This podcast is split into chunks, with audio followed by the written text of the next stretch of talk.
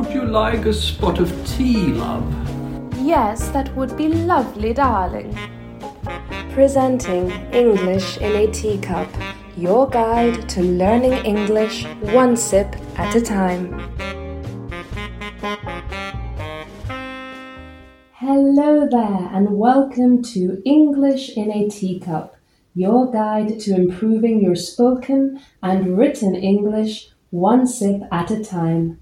My name is Charlotte, and before I start this week's podcast, congratulations to Peter Hansen, who successfully completed the November challenge. In the last question, what topics do you want to be included in the next series of English in a Teacup and why? Peter answered, the next series should talk about English slang because there are a lot of words and phrases that natives use which you can't find in the dictionary or grammar books. This is an excellent topic, and I will be sure to include it in the next season of English in a Teacup. Congratulations again, Peter Hansen, and I will certainly include your suggestions in the next episodes. This week, we will be exploring the third conditional and the complex world of modal perfects. To assist us with the subject is our fine English lady, Miss Finestocrat, who today will be looking back over the last few months, wondering where her life went wrong. Reflection can be a difficult exercise, especially for someone like Miss Finestocrat, who has never had to reflect on any of her actions. She has just been saved from a prison sentence, but what does she plan to do with her unexpected freedom? Let's find out, but not before first taking a sip of tea. Mm, now we can get started.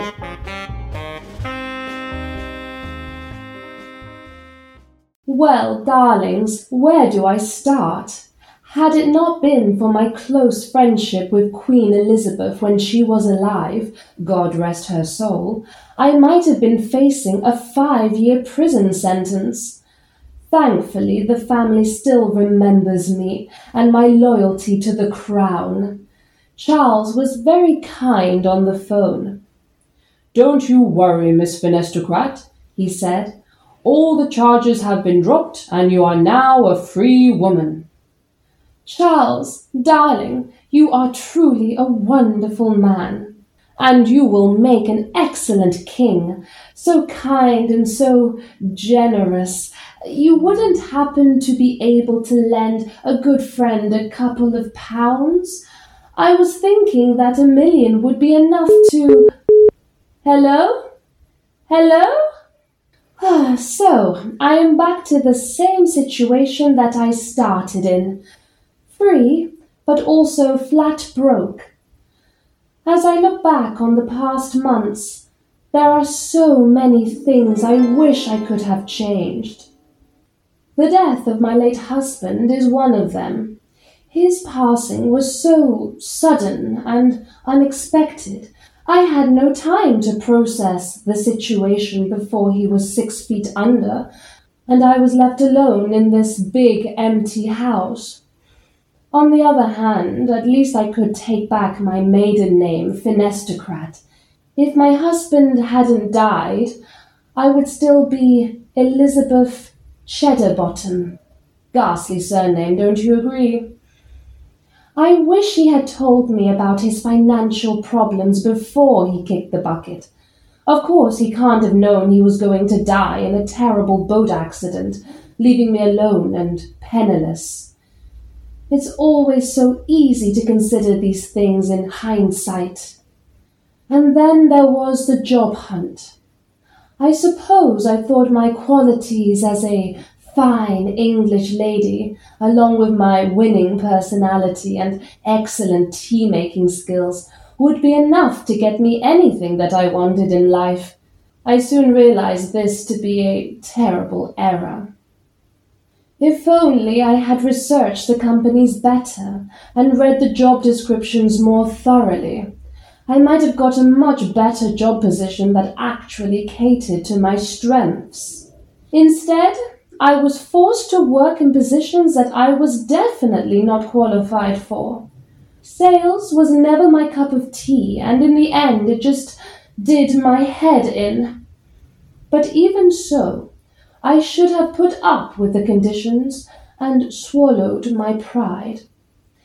If I hadn't hit that stupid customer on the head with a state of the art kettle, I probably wouldn't have been fired. And then there was the job at the radio station. If I hadn't given such terrible advice on the radio program, I could have had an excellent career as a radio presenter. And don't get me started on my love life. I must have been out of my mind to go out with a man like Roger. On second thoughts, I suppose if Roger hadn't been so addicted to films and had controlled his obsession with Ryan Gosling a little better, maybe we would have become a couple. It might not have helped my financial situation, but at least I would have had a shoulder to cry on when I needed it, instead of feeling sad and lonely. And as if things couldn't get any worse, there was that ghastly situation with my housemates. Really, if they hadn't been such awful people, I would have made good money renting my house out to them. I might have forgiven them for the mess and the loud noise all hours of the day. That is, if they hadn't broken my precious teapot.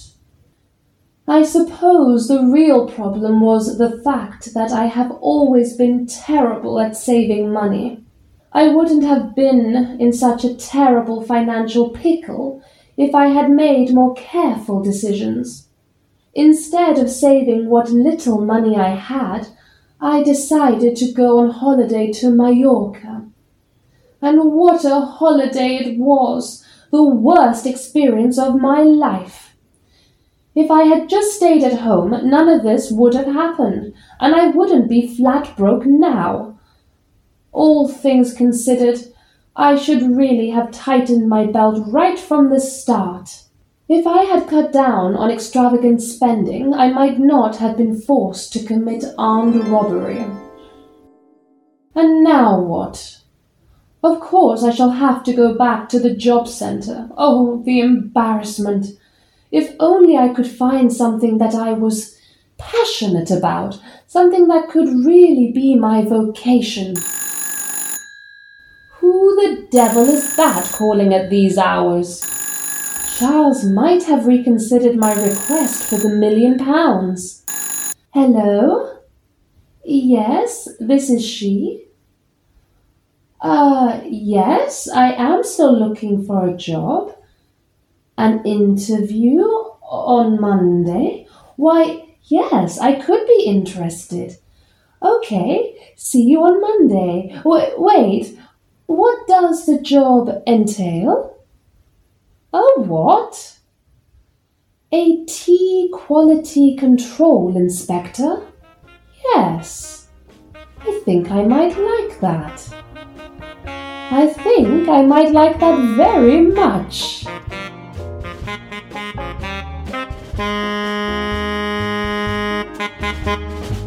Finally, a turn up for the books. A turn up for the books means a surprising but pleasant result. It looks like Miss Finestocrat is going to get a job that she actually likes. As usual, she has left us with some wonderful grammatical structures that we can use to formulate our own sentences. Let's start by revising the third conditional.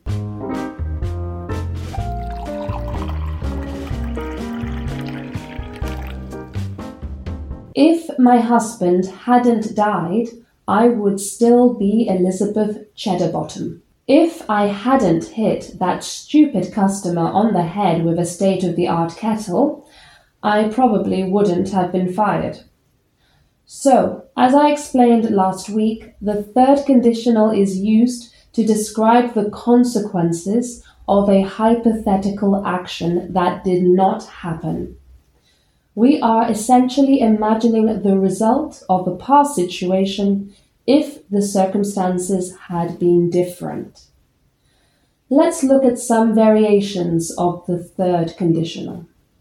Had it not been for my close friendship with Queen Elizabeth when she was alive, I might have been facing a five year prison sentence.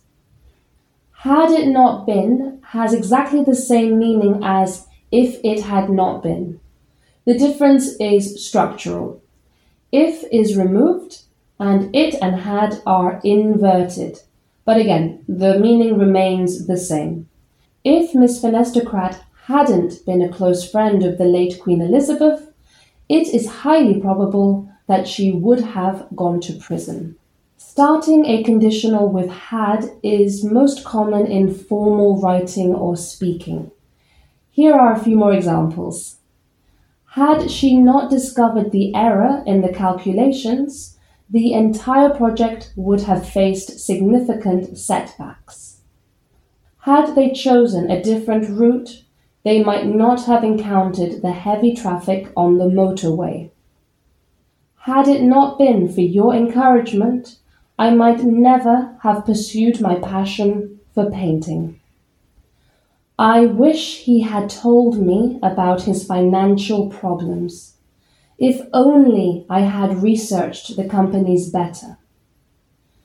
I wish and if only are used in these sentences to express regret. Regret? Something you are sad or sorry about. Imagine you don't study hard enough and you fail your Cambridge or IELTS exam. Tut tut. You could say, I wish I had studied harder. Or, if only I had studied harder. In this case, you regret that you didn't spend more time preparing for the exam. But the past is the past. It's easy to think about these things in hindsight. In hindsight, after the situation has already happened and you can clearly see where you went wrong. Now let's look at modal perfects. Would you like three or four sugars in your tea, darling? He can't have known that he was going to die in a terrible boat accident. I might have been facing a five year prison sentence. I should really have tightened my belt right from the start. I could have had an excellent career as a radio presenter. I must have been out of my mind to go out with a man like Roger. Can't have, might have, should have, could have, must have. What are the differences in meaning? Let's think about it in context. Imagine, for example, your house has been burgled. Remember the word burglary from the last episode? Yes, when someone steals from your house. So, you are now the victim of a burglary. You are standing in the middle of your house wondering what has happened. You notice that your front door is still locked and you have the only key. In your opinion, it is impossible that the burglar entered through the front door. The burglar can't have entered the house through the front door. By using can't have, you are describing an impossibility. Let's think of some other sentences. She can't have left yet. Her car is still outside. In your opinion, it is impossible that she left because her car is still outside. They can't have forgotten about the meeting. It's been in their calendar for two months. In your opinion, it is impossible that they forgot the meeting because it has been scheduled for two months. So, back to the burglary example. You are still looking around your house when you see that your living room window has been broken. It has been smashed. It now seems obvious to you that the burglar entered your house through the window. The burglar must have entered through the window. You are certain, you are 100% sure that the burglar entered this way. Let's look at some other examples. Sarah must have been tired. She was driving for 12 hours straight. You are certain that Sarah is tired. It seems logical. She has been driving all day. Let's go back to the burglary scenario. You are now very angry with yourself because your partner has been telling you for months to install a security system in your home after the neighborhood reported a rise in criminal activity. What would you say? I should have installed a security camera months ago. Here you are reprimanding yourself. You are criticizing your actions, or in this case, lack of action. You had a past obligation that you failed to fulfill. Other examples include I should have checked the email address before sending the message. Now everyone knows my boss's secrets. You should have been more careful when crossing the road. Didn't you see the traffic lights were green? Suddenly, you remember that your next door neighbor walks his dog three times a day around the neighborhood. It is possible that he saw a suspicious person around your house. My next door neighbor might have seen something. You're not certain, so you don't say must have, but you think there is a possibility. Let's look at some other examples. Speaker A says, Where is John? He's late for work. Speaker B replies, He might have got stuck in traffic. So, Speaker B is not sure, he's only expressing a possibility. Another example could be, I have no idea where I put my keys. I might have left them in the restaurant, but then again, I might have dropped them in the taxi. Again, I am expressing uncertainty, so I use might, the modal verb of possibility. So, a few days later, the police come back with the culprit. Culprit, the person responsible for the crime. And it is your son, who was desperate for some money to pay off his car loan. You are very confused by his behavior. Why didn't he just come to you and ask for the money?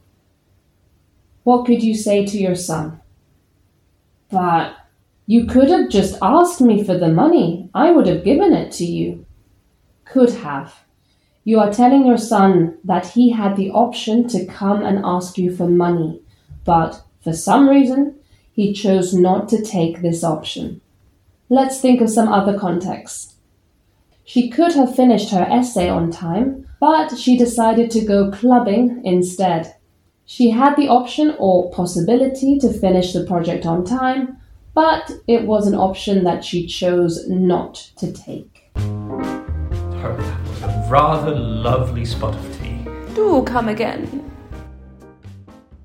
Well, that is all we have time for today. You will find the PDF for this episode in the description as usual. This is the last episode of season one of English in a Teacup. But don't worry, we are coming back with season two in two weeks' time, when Miss Finestocrat will face new challenges while providing us with useful words and phrases to express ourselves in everyday and not so everyday situations. That will all start on the 9th of December.